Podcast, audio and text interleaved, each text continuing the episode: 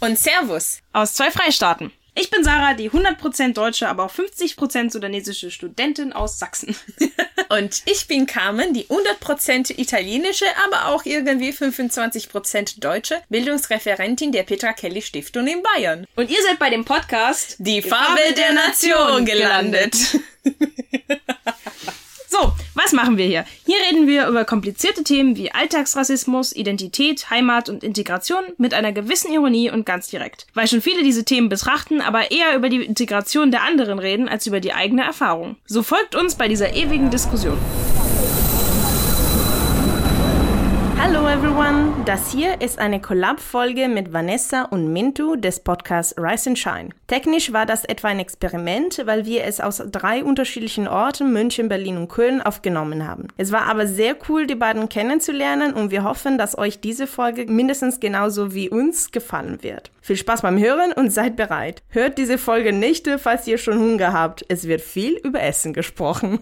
Also vielleicht möchtet ihr so einfach euch vorstellen, was macht ihr genau bei Rise and Shine und was war die Idee, als ihr mit dem Podcast angefangen habt? Ähm, wir hatten 2018 den Podcast angefangen, also vor eineinhalb Jahren ungefähr. Mhm. Und die Idee war, dass wir ziemlich ohne Vorbilder in den Medien aufgewachsen sind. Mhm. Es gab ganz wenige asiatische Menschen irgendwie, also weder in Filmen noch irgendwie in der Zeitung und überall. Und wir haben uns damit immer so ein bisschen allein gefühlt und hatten aber gleichzeitig das Gefühl, wir haben ja total viele Themen, wo wir einfach das Bedürfnis haben, miteinander mhm. Darüber zu sprechen. Und das haben wir dann in Podcast-Form gemacht. Hatten eigentlich ähm, relativ konzeptlos einfach darauf losgesprochen. Das einzige Kriterium für eine Folge ist bei uns, dass sie uns begeistert, dass sie uns persönlich interessiert. Also es geht nicht nur um Identität, aber es geht vor allem um Politik, Gesellschaft, Essen, Familie, Themen, die sehr allgemeingültig sind, aber eben aus unserer eigenen Perspektive, mhm. also aus einer wirtdeutschen Perspektive. Ähm, bei uns beiden äh, sind die Eltern jeweils aus Vietnam. Inzwischen haben wir uns aber ziemlich weiterentwickelt ähm, und ich würde sagen, wir sind gar nicht mehr so sehr nur ein Podcast, sondern wir sind zu einem Community-Projekt geworden weil ähm, uns wir so viel Feedback kriegen und so viele andere Leute sich ermutigt mhm. fühlen, ihre eigenen Geschichten zu erzählen, dass wir zum Beispiel auch Workshops zu Storytelling geben oder wie macht man einen Podcast? Wir machen Community-Events, wo wir einfach zusammen picknicken und essen und uns austauschen, solche Sachen. Okay, voll cool. Was steht demnächst an? Also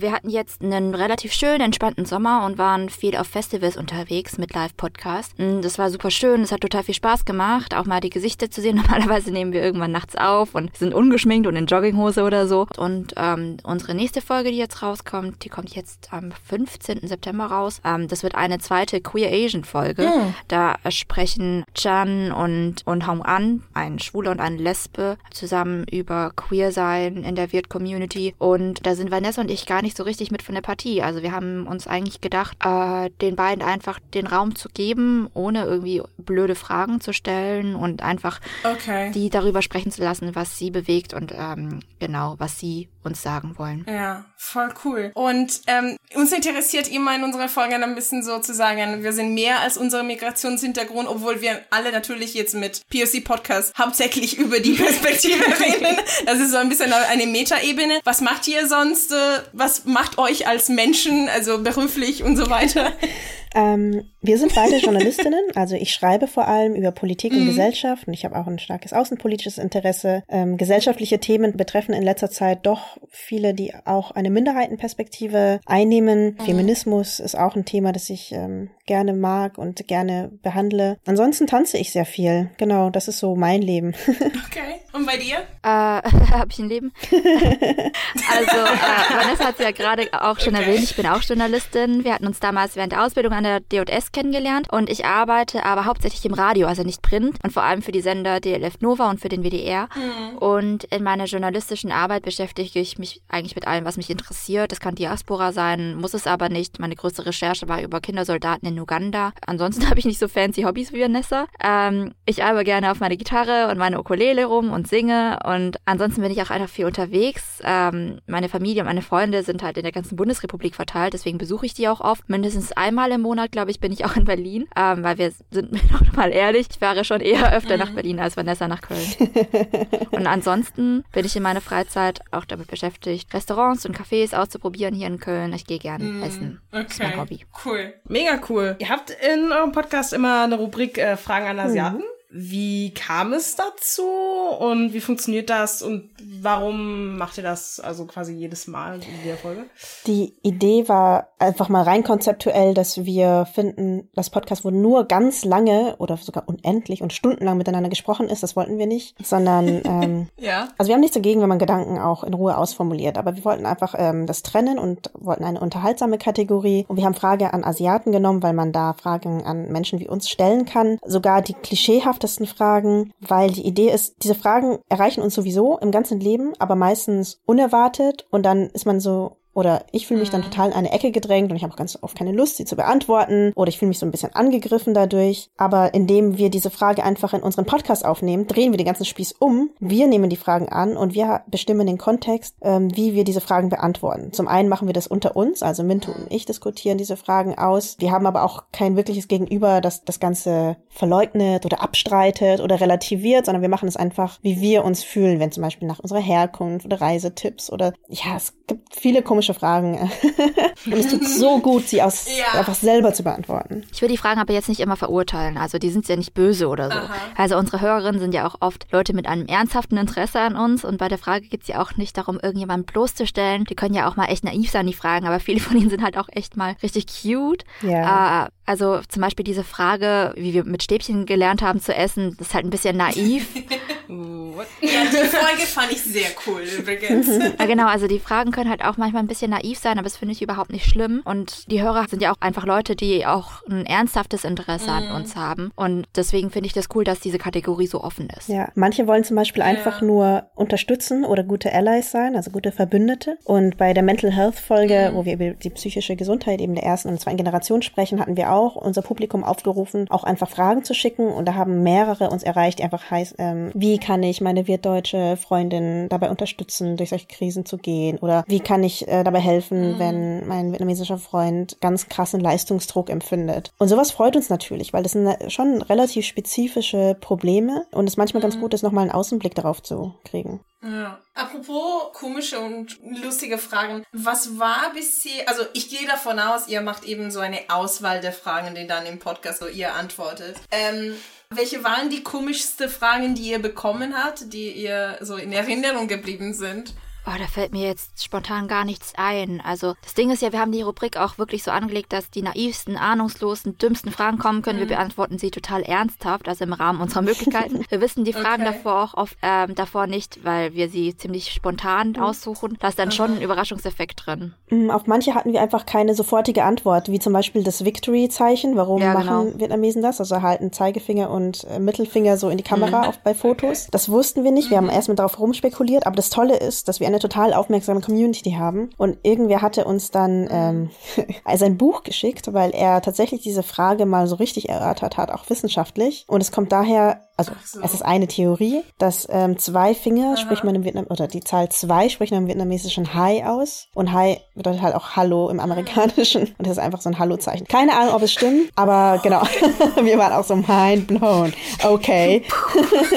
Blowing, okay. Genau. Wow, okay. Wobei, fairerweise uns gegenüber muss ich sagen, wir hatten zwar ein bisschen rumspekuliert, aber bei diesen Spekulationen lagen wir dann gar nicht so falsch. Also klar, diese High-Theorie, die kannten wir noch nicht, aber wir hatten schon einen richtigen Riecher, dass es so durch japanische Popkultur irgendwie auch in ganz Asien verbreitet hat. Und äh, wir beschäftigen uns ja auch schon lange mit wirtdeutscher Geschichte, Politik in Südostasien und mit asiatischer Popkultur. Und deswegen können wir viele Dinge schon auch mehr oder weniger qualifiziert. Also bei vielen Dingen können wir schon was dazu sagen. Recherchieren für diese Fragen ja vorher nicht vor und deswegen wissen wir auch oft nicht die abschließende Antwort drauf, wenn es die denn überhaupt gibt. Ja, aber nicht, dass da ein falscher Eindruck entsteht. Wir recherchieren unsere Folgen schon, aber Frage an Asiaten meistens nicht. Also da soll der Überraschungseffekt noch so Ja, gerne kommen. Klar. Genau, das, das machen wir relativ spontan.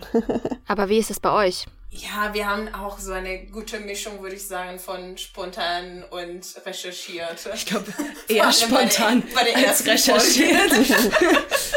Naja, jeder hat sein Stil. ähm, genau, möchtest du die nächste Frage stellen? Ja, was waren denn die schwierigsten Fragen zu beantworten? Also nicht irgendwie seltsam oder komisch, sondern. Genau, also was, was auch schwer. für euch vielleicht äh, so auch Emotive, also wo ihr auch nachgedacht habt, okay, warum betrifft mir das so besonders? Boah, ehrlich gesagt, ich glaube, mir sticht wirklich keine einzige Frage als besonders blöd oder besonders ärgerlich raus. Ich meine, die Vietnamesen sind halt eine Minderheit, also die bisher noch nicht wirklich in der öffentlichen Wahrnehmung so vorkam viel, bis es uns gab. Ähm, also über uns wurde halt viel gesprochen als die guten Ausländer. Also wir Kinder waren gut in der Schule und so weiter. Aber wirklich mit uns beschäftigt hat man sich halt in der öffentlichen Debatte gar nicht so wirklich. Und deswegen kommen halt auch sehr naive Fragen, glaube ich. Und halt also ich würde nicht sagen, dass es blöde Fragen sind, aber es sind halt sehr naive Fragen. Aber damit setzen wir uns dann halt in dem geschützten Rahmen eben auseinander, äh, zusammen auch zu zweit. Das heißt, uns trifft diese Frage dann, wie Vanessa vorhin auch schon gesagt hat, nicht komplett unvorbereitet irgendwie an der Supermarktkasse oder so, sondern halt einfach ähm, in einem Raum, wo wir uns beide wohlfühlen, im Gespräch eben mit einer Freundin und dann können wir diese Frage eben zu zweit erörtern. Also ich glaube, so mit kommen wir ganz gut klar.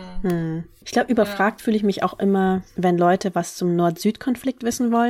Also Vietnam ähm, war ein geteiltes Land und je nach Perspektive wurde es dann wieder vereinigt oder annektiert, der Süden. Und diesen Konflikt tragen manche Menschen, also vor allem der ersten, aber einige wenige der zweiten Generation auch noch in der Diaspora mit sich. In den USA ist es ziemlich stark, äh, in Deutschland, soweit ich weiß, nur da, wo es wirklich größere Gruppen von beiden gibt. Da wir beide aber auf dem Land aufgewachsen sind, betrifft uns dieser Nord-Süd-Konflikt nicht so. Also es gibt Zeitungsberichte, wo es heißt, dass man sich wirklich so richtig aus dem Weg geht, wo es ganz viel Misstrauen gibt, wo man Orte meidet und so weiter und so fort. Wir persönlich kennen das gar nicht so. Also meine Eltern kommen aus Nordvietnam, Mintus Eltern kommen aus Südvietnam. Das war für mich nie ein Ding. Das Einzige wäre, wenn wir Vietnamesisch sprechen, dann verstehen wir so den Dialekt der anderen nicht so wahnsinnig beziehungsweise gut. du verstehst mich nicht. Also Vanessa spricht ja Nordvietnamesisch, was sozusagen das Hochvietnamesisch ist, aber ich spreche halt Südvietnamesisch und das ist praktisch das Bayerisch des Vietnamesischen. So wollte ich es jetzt nicht ausdrücken. Naja, wir sind sowieso in Bayern und, wie sagt man, repräsentieren beide Freistaaten Deutschlands. Also das ist in Ordnung schon. Okay, cool. Vielleicht äh, so als witzige oder ich hoffe doch äh, Ende der Folge haben wir uns gedacht, Ich hoffe wir, doch Ende wir könnten euch unsere eigene Fragen an Asiaten stellen. Oh ja, gerne. Also, also ich habe mich gezwungen, eigentlich eine komische Frage zu stellen, weil ich mir gedacht habe, dass es vielleicht interessant, äh, so sagen Ey, wir warum mal. verdeckst du dir denn schon das Gesicht? Also ist die Frage so schlimm? Was? Nein, nein, nein. Nee, weil sie, weil sie die Frage schon kennt.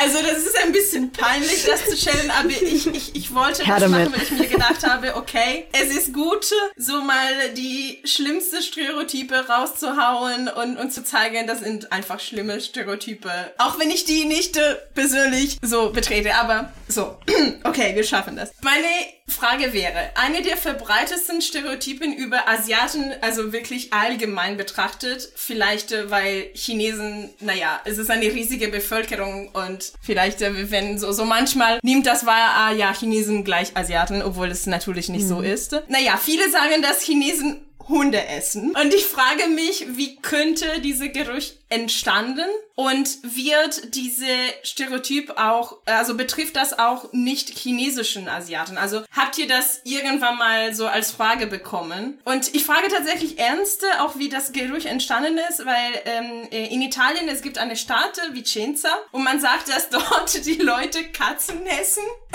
weil es tatsächlich so war, während der Zweiten Weltkrieg gab's also zu einem gewissen Zeitpunkt nicht zu essen und es werden dann so Mäuse und Kater gegessen. Und natürlich ist es nicht mehr so, aber der Geruch ist geblieben und jedes Mal, dass man was so schlecht über Vicenza sagen möchte, sagen, naja, die Mangiagati. So. jetzt war jetzt meine peinliche Frage. Ähm, ja, also diese Frage bekommen wir tatsächlich auch ziemlich häufig, beziehungsweise ich glaube, jede asiatische Person in Deutschland war mit dieser Frage Oh, mal konfrontiert. okay. Also ich wurde halt als Kind auch ähm, neben dem typischen Schlitzauge auch als Katzenfresser, Mhm. Hundefresser oder sowas beschimpft und gemobbt und da vielen ging das genauso. Also die meisten der Asians, die ich kenne, haben mir von ziemlich Ja, ähnlichen same. Erfahrungen berichtet. Und Okay. ich glaube, also man muss auch dazu einfach sagen, es ist nicht so, dass es überhaupt nicht stimmt. Also ich glaube, vor allem im Norden von Vietnam gilt Hund als Delikatesse und ich glaube, das liegt dann auch schon an der Nähe zum Süden von China, wo das, glaube ich, auch noch verbreitet ist. Aber soweit ich weiß, werden die Hunde dafür auch extra gezüchtet und das ist dann ähm, so eine Art Hundefarm. Die werden halt extra zum Essen gezüchtet. Allerdings würde ich jetzt auch nicht sagen, dass es was total Alltägliches ist. Es ist jetzt kein Fleisch wie Schwein oder Huhn, das wirklich eine wichtige Rolle in der täglichen vietnamesischen Küche spielt, sondern es wird halt ganz selten gegessen, häufig von so Männergruppen, die halt gemeinsam saufen gehen. Dann müssen die halt zusammen was Weirdes essen und Hund oder Schlange und Ja. so. Und bei den meisten äh, weirden Sachen ist es ja auch so, dass äh, dann gesagt wird, dass es gut für die männliche Potenz ist oder so. Ähm, aber ich glaube, es ist halt entstanden als so eine Art arme Leute-Ding. Also, als ich in Vietnam rumgereist bin, war ich auch in den Bergregionen in Zentralvietnam. Das war so eine Gegend, wo es halt im Vietnamkrieg total schlimm war, wo es der am schlimmsten getobt hat. Also die Menschen waren halt ziemlich lange von jeder möglichen Versorgungsroute abgeschnitten. Und in ihrer Verzweiflung haben sie dann halt angefangen, Hund zu essen, ne? Oder Katze. Also einfach um zu überleben. Okay. Und ähm, es ist halt so eine Art arme Leute-Ding, aber ich glaube halt einfach, dass es nichts Alltägliches ist. Also es hat einfach mit der alltäglichen vietnamesischen Küche und mit dem alltäglichen vietnamesischen Leben nichts zu tun. Also wirklich gar nichts. Genau. Also es ist kein Gerücht, dass Vietnamesen auch Hunde und Katzen essen. Ich komme aus dem Norden und da gibt's das durchaus ab und zu bei Festen oder so. Aber ich habe das noch also nie so in der normalen Küche erlebt. Aber auch generell finde ich, sind westliche Essensstandards, muss man nicht auf die ganze Welt stülpen, ebenso wie westliche Essenstabus. Ähm, es hat jede einzelne Gesellschaft für sich irgendwelche Essenstabus. Muslime essen keinen Schweinefleisch, ähm, dann an anderen Orten sind Kühe heilig und so weiter und so fort. Und ich verstehe eigentlich auch nicht, was genau der Unterschied sein soll zwischen, weiß ich nicht, eine Kuh essen und einem Hund essen. Also wir sind halt damit aufgewachsen, dass wir es als Ja. ekelhaft empfinden. Kühe sind super niedlich. Aber ähm, im Grunde ist das ein bisschen, So süß, so im Grunde ist das alles ziemlich willkürlich. Also Tier ist Tier, wenn man schon Tier essen möchte. Und ähm, die Frage, welche Tiere man isst oder nicht, hat mehr mit Identität zu tun und mit Abgrenzung von anderen Menschen oder äh, religiösen Gebräuchen zu tun, als das ist irgendwie wirklich. Also Es gibt ja keinen anderen rationalen Grund, warum man ein Tier isst und das andere nicht. Oder, Ja, oder welche Teile von absolut. Tieren man isst zum Beispiel. Ja, man kann das ja nicht mal mit irgendeiner Intelligenz oder sowas ja, von Tieren also- begründen. Also wenn es zum Beispiel um Schweine geht, die sind genauso intelligent wie Hunde, wenn nicht intelligenter. Also man weiß, dass die sich zum Beispiel an ihrem eigenen Spiegelbild erkennen können und wissen, dass die das selbst sind. Und Schwein ist ja auch teilweise schon Haustier. Und trotzdem halten wir Schweine in der schlimmsten Massentierhaltung. Ferkel werden ohne Betäubung kastriert. Also so richtig, richtig schlimme Haltung einfach. Also warum tun wir das? Also warum halten wir Schweine so und Hunde und Katzen halten wir zu Hause wie so Queens? Ja, good question. Zu einigen Tieren haben wir halt auch, aber auch sogar im Westen ein super ambivalentes Verhältnis. Der Hase zum Beispiel. Der Hase ist so ein Zaubertier. Oh Man kann ja. den Hasen aber auch durchaus essen oder halt als Haustier halten. Das sind, gut, das sind verschiedene Hasen. Also es gibt ja Schlachthasen Mhm. und Kaninchen und so. Aber trotzdem, genau. Es gibt Tiere, die haben alle Funktionen, aber ansonsten wird ziemlich stark getrennt. Aber ich will darauf hinweisen, dass es eben auch ein sehr enges Konzept ist. Ja, auf jeden Fall. Ja, das ist auch so ein bisschen wie mit Pferden. Also es gibt gewisse Teile in Italien, wo Pferdefleisch täglich Ja, gegessen und Teile von wird. Bayern aber Ähm, auch. Also es ist so Tradition. Ja, aber genau, Zwiebelsalami genau. schmeckt total gut. Also no Ja, shame. das ist so verdammt lecker. Also sorry. Aber und dann äh, ist es in, in Länder, wo so wie Großbritannien komplett tabu, weil sie so sehr auf keine Ahnung Pferderennen, Wettbewerb stehen und solche Sachen. Also das ist sehr willkürlich, würde ich sagen. Und äh, aber voll spannend. Wir haben ganz viel gelernt. Und vielleicht mit dem Essen ist eine gute Überleitung. ja, ich hatte auch eine Frage. Ja, zum bitte. Ah, liebe sind die Wissensfragen. Ähm, Yeah. Und zwar, Essen ist geil. Und zwar, meine Frage war, wie sich das anfühlt, wenn die eigene Küche oder beziehungsweise die Küche seiner Familie, ähm, weil gerade Essen ja auch was sehr familiäres ist oft, sehr viel vertreten ist und quasi, ja, überall gibt's irgendwie asiatische Restaurants, die tatsächlich als asiatisch betitelt werden, was ich irgendwie komisch finde, aber wo es dann auch alle möglichen Dinge angeboten werden. Also wie ist das, das so stark vertreten zu sehen? Also ich weiß nicht, wie, wie wird es denn angenommen so? Also Mintu hat, glaube ich, die stärkere Meinung dazu. also, meiner Meinung nach kann es erstens nicht genug asiatische Restaurants geben, wenn sie gut sind und spezialisiert sind und sich irgendwie auch Mühe geben, ähm, gute Zutaten zu benutzen oder originelle Rezepte. Esse sowohl gerne traditionell als auch Fusion-Küche oder moderne Interpretationen oder minimalistischere Interpretationen. Bei traditioneller Küche finde ich halt, was mich daran richtig nervt, ist, dass es diesen Begriff der Authentizität immer wieder gibt. Also das ist authentisch vietnamesisch und ich würde ehrlich gesagt sagen, bei jeder Familie schmeckt das anders. Also was davon ist quasi die authentischste vietnamesische Küche? ähm, das ist eigentlich so ein Wort, für mich, womit Leute einfach klugscheißen gehen, die irgendwie einmal Urlaub in Vietnam gemacht haben zum Beispiel und dann haben sie halt so, dann wissen sie alles über Pho und über verschiedene Gerichte und wissen dann, das ist authentisch und das nicht. Und ich denke mir so, oh mein Gott, lass mich wirklich in Ruhe damit. Ich kenne so jemanden. Ähm, weil, ja, du hast ja überhaupt gar keine Ahnung. Aber natürlich gibt's auch sehr problematische Formen. Und dann sagen sie Po, Pobo oder so. Zu boah. Was mich aber manchmal kränkt und Mintu sehr sauer macht, ist, wenn Leute Essen einfach aus dem Kontext reißen und kapitalisieren, so für sich. Oder wenn sie Mhm. einfach gar keine Form von Wertschätzung zeigen, sondern wenn in den USA zum Beispiel ein, ich glaube, chinesisches Restaurant eröffnet hat, das Ja, sein, äh, sein Essen als clean beworben hat, also halt ohne Glutamat etc. Und Also nicht nur ohne Glutamat. Das war halt eine weiße Frau und die hat ihr Restaurant als sauber und Mhm. Ja. weniger fettig beworben. Und damit ist halt so impliziert, dass chinesische oder asiatische Restaurants oft irgendwie unhygienisch sein oder qualitativ schlecht und irgendwie auch ungesund und hat Mhm. halt dann irgendwie in so eine Kerbe reingeschlagen und halt einen massiven Shitstorm und Backlash ausgelöst und den hat sie zu Recht bekommen. Also ähm, da haben sich zu Recht Asiaten beschwert und gesagt, das kannst du nicht machen, ähm, Küche so in den Dreck zu ziehen und allgemein als schlechter zu bewerten. Ja, voll. Oder Ja, manches macht einfach absolut. überhaupt gar keinen Sinn. Es gibt zum Beispiel diesen Banh Mi-Trend. Ähm, Banh Mi ist im Vietnamesischen eigentlich ein Sandwich und Banh Mi heißt eigentlich nichts anderes aus, als Brot oder Weizenbrot vor allem. Pain de mie, Okay. also ähm, Weizenmehl oder Weizenbrot. Es ist im Französischen, genau, und die Vietnamesen haben ganz viele Wörter aus dem Französischen adaptiert. Und da machen man verschiedene Sachen rein, zum Beispiel Eier oder eine Fleischpaste, Pâté, Kräuter und so weiter.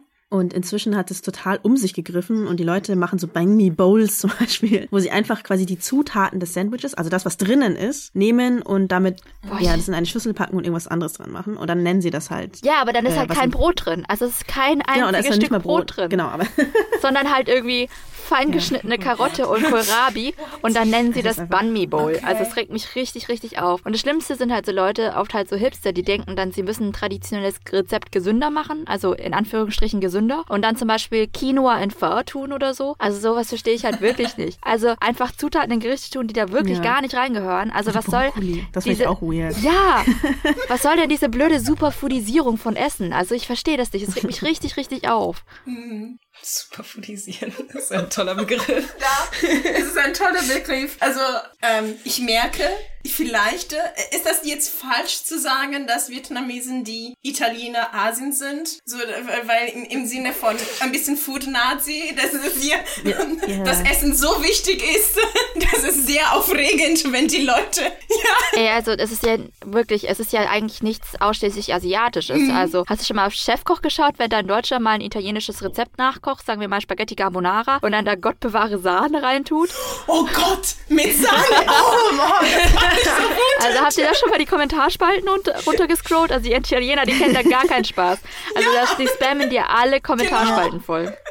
Aber ich glaub nicht- Genau, oh, danke. Aber ich glaube nicht, dass die Vietnamesen die mh, Italiener Asiens sind, weil die meisten asiatischen Länder eine sehr ausgeprägte Esskultur haben. Und das finde ich halt manchmal überhaupt nicht verstanden, so im Westen. Und das finde ich total schade, weil die, meisten Gerichte sind total fein ausbalancierte, ähm, spirituell angereicherte Gerichte. Also die haben alle eine Geschichte. Es gibt einen Grund, warum viele Zutaten so sind, wie sie sind, warum die Gewürze da sind, wie sie sind. Es wird zum Beispiel heiß und kalt. Das sind zwei Kategorien, die haben nichts mit Temperatur zu tun. Gut ausbalanciert und auch die, ähm, verschiedene Texturen und so weiter. Und es hat alles quasi einen Sinn und wurde über die Jahrhunderte entwickelt. ja. Und natürlich sind die Leute dann auch ein bisschen ähm, stolz drauf. Oder es hat einfach eine Geschichte und auch ein bisschen einen Geist, so eine Seele. Das meiste Essen hat eine Seele. Und wenn dann hier Leute einfach daherkommen und zu behandeln wie halt sonstiges 0815 westliches Essen, und man einfach machen kann, was man will, dann ist so, nein. Also Essen Ja. als voller Geschichte und Seele, ne? Und dann kommt jemand und kippt einfach Sojasauce über Reis und sagt, er hat dann vietnamesisch gekocht. Also wisst ihr, ihr merkt schon, oder? Das macht einfach richtig, richtig sauer. Also was soll sowas? Ich meine zum Beispiel bei vietnamesischen Essen, es ist halt einfach perfekt ausbalanciert. Also auch die Geschmacksrichtungen, nicht nur heiß und kalt, sondern auch süß, sauer, salzig, umami. Alle Geschmacksrichtungen sind sehr, sehr fein austariert. Man kommt einfach an Weste und schmeißt in seine Nudelsuppe Quinoa oder sowas rein. Also ich meine, what the fuck? Also es regt mich richtig, richtig auf, wenn da halt einfach nicht der, das Fingerspitzengefühl oder der Respekt da ist und man halt einfach das als das nächste, nächste krasse Trendding betrachtet. Und dann halt wirklich echt alles, was so Ja. Karotten und Koriander beinhaltet, ist Bang Mi. Ja. So, just know, Bang Mi bedeutet Brot. ja. Okay, wunderbar. Also, ich habe euch sehr lieb jetzt. Ich meine, es gibt ja auch solche, solche sinnlosen Dinge passieren ja nicht nur bei vietnamesischen Essen. So Sachen, wenn zum Beispiel Deutsche sagen Panini-Sandwich. Ja. Totaler Das ist Schwachsinn. doppelt gemoppelt. Ja. Es bedeutet das Gleiche. Oder halt Chai-Tee oder Nahenbrot. Also Ja, es bedeutet alles praktisch das also Gleiche. Ich bin immer noch jetzt, äh, ähm, wie sagt man, traumatisiert von gestern. Also gestern hatten wir in der Arbeit, ähm, die Sache ist, ähm, zwischen Oh nein, Kollegen, es ist, es ist ein Wettbewerb entstanden. Jeder meinte, er behauptete, er macht das bessere Tiramisu. Und dann haben wir gesagt, okay, wir machen jetzt äh, eine so Blind Tasting. Wir vorbereiten jede Tiramisu und dann unser Vorstand bei der Klausur soll das ruhig ähm, ausprobieren. Und wir haben das so gemacht und am Ende, er hat äh, ähm, der Kollege gewonnen. Ich bin zweit auf drei gekommen, weil äh, sie, sie haben den Tiramisu gewählt, äh, die sie am meisten nach Italien erinnert hat. Also nach ihren Vorstellungen, was ein Tiramisu sein sollte. Und ich hatte das leichte, untraditionell, indem ich ein paar so ähm, geschnittene, so, so Schokolade drauf gemacht habe. Weil jeder hat seine eigene familiäre Rezepte, gell? Es gibt kein einziges Tiramisu. Und ich habe, also, der Tiramisu, der Kollege war, war gut, war nicht schlecht. Aber ich habe mich so schlecht gefühlt die ganze Zeit, weil ich auch meine Identität ganz eng mit dem Essen verbinde. Und dann habe ich mich die ganze Zeit, oh Gott, bin ich jetzt italienisch geworden? ich hatte so eine Identitätskrise. ja, aber das meine ich. Ich glaube, Ähm, die Tatsache, dass du diesen Gedanken hattest, sagt schon viel über. Ja. Also, ich glaube nicht, dass du dir Sorgen machen musst. aber das meine ich mit diesem authentisch. Es ist ein ganz komischer, ich habe auch das Gefühl, westlicher Begriff. Keine Ahnung, vielleicht benutzen das andere irgendwie auch, aber um Essen damit irgendwie einzustufen, also als besser und schlechter. Und ich finde, es gibt einfach leckeres Essen mit guten Zutaten, wo sich jemand viel dabei gedacht hat und was vielleicht reich an Geschichte und so weiter ist. Und dann gibt's halt einfach, ja, schlechtes Essen so. Aber authentisches Essen, also ich weiß nicht, ich kann, ich kann damit immer weniger anfangen. Also für mich sagen, ist authentisches Essen einfach, wenn es eine vietnamesische Person gekocht hat. Also es gibt ja auch Ja. vietdeutsche Küche, also zum Beispiel Reis mit Maggi und Spiegelei. Das gibt es in Vietnam so auch nicht, aber das ist das vietnamesischste, was es in Deutschland gibt. Also das vietdeutscheste Essen, was es gibt. Das ist total in meiner Kindheit verwurzelt. Also jeder vietnamesische Haushalt, in den du gehst, hat eine Flasche Maggi-Würze irgendwo rumstehen, neben der Fischsoße. Und das Essen, das eben so gekocht wird, ist ja nicht weniger authentisch als das Essen, das es in Vietnam auf der Straße gibt. Also wir haben uns halt hier in Deutschland einfach mit Lebensmitteln beholfen, die es halt hier gibt und ähm,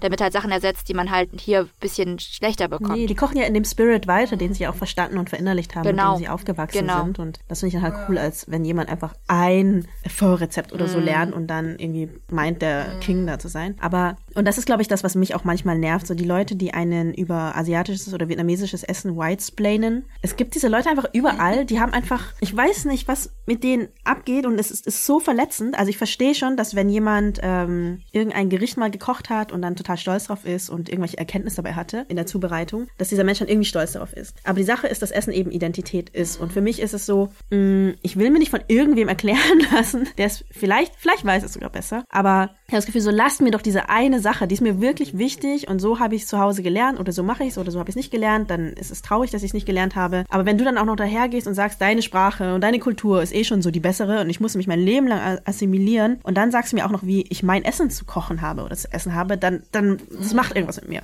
Also ja. es ist ja auch so, dass Essen einer der wenigen Dinge ist, die uns hier in der Diaspora noch mit der Kultur in Vietnam verbindet. Also wir sind tausende Kilometer weit weg von Vietnam, wir sprechen die Sprache unserer Eltern nicht mehr so gut und wir sind jetzt auch nicht mit der Religion und der Spiritualität in Vietnam so vertraut und aufgewachsen, auch mit der Geschichte und Literatur nicht so aufgewachsen. Und diese vietnamesische Küche, die wir halt von unseren Eltern mitbekommen haben, das ist halt das Einzige, das uns irgendwie übrig geblieben ist oder eins der wenigen Dinge, die uns übrig geblieben ist, mit der unsere Eltern uns auch irgendwie zeigen, dass sie uns lieben und dass sie sich um uns kümmern und dass sie für uns da sind. Also deswegen bedeutet, glaube ich, wir Deutschen die vietnamesische Küche so viel und dann macht es halt doppelt wütend. Ich glaube, es ist das. Und das andere ist, glaube ich, unsere Küche ist noch so das eine, was im Westen so anerkannt ist. Also das ist eine positive Sache, wo irgendwie immer wieder rückgespiegelt wird, dass man darauf stolz sein kann. Mhm. Weil das Aussehen ist es nicht. Es verändert sich gerade so ein bisschen, aber im Großen und Ganzen gibt es halt so ein westliches Schönheitsideal und es wird so über alle drüber gestülpt und alle nehmen das auch irgendwie so an, dass man irgendwie große Augen mit doppeltem Lid haben muss, äh, eine schmale, lange Nase, helle Haut und so weiter. Also Aussehen, keine Ahnung, schon mal verloren